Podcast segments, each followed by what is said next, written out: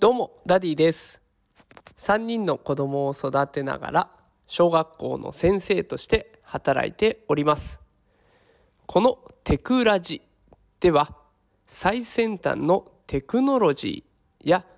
子育てのテクニックを紹介して子育てを少しでも楽にしていこう。そんなコンセプトで行っている番組です。さあ今日のテーマは教育版桃鉄ついに始動というテーマでいきたいと思います。さあ今日は桃鉄についてのお話です。えこのスタンド FM でも以前に私このゲーム紹介をさせていただいております。桃太郎電鉄ですね。要はすごろくのゲームですごろくで目的地が日本全国各地になっていきそこに早くゴールするとお金をもらえて。でお金をもらえると物件が買えたりして、ね、それで資産を作って一番資産がある人が1位だよそんなゲームになってるわけですね。でこのゲームなんですけれども教育版っていうのが教育現場ではね無償で提供されるようになっていきます。でこれが希望すれば提供されるという流れになっていてその申し込みがね昨日一昨日か始まりました。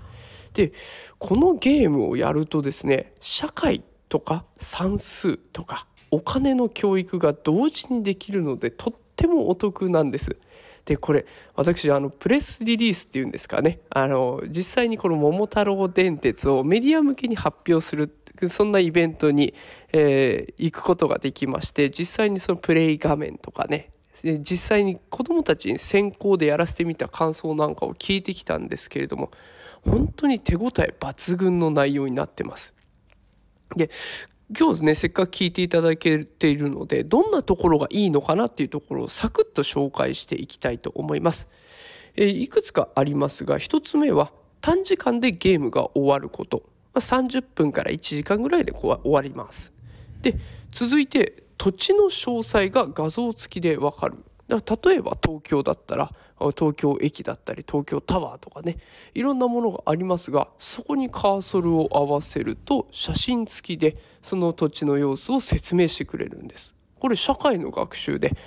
都道府県とかその土地の特産物とかねいろいろ調べる時に便利になります。それと地域の特性に合った物件を買ったり物件を通して利益を得たりとね資産運用の勉強になるこれもいいところなんですね。でそれからこれ結構大事なポイントで相手を蹴落とすようなね意地悪な要素が排除されてるんです。オリジナル版のゲーム版だとここに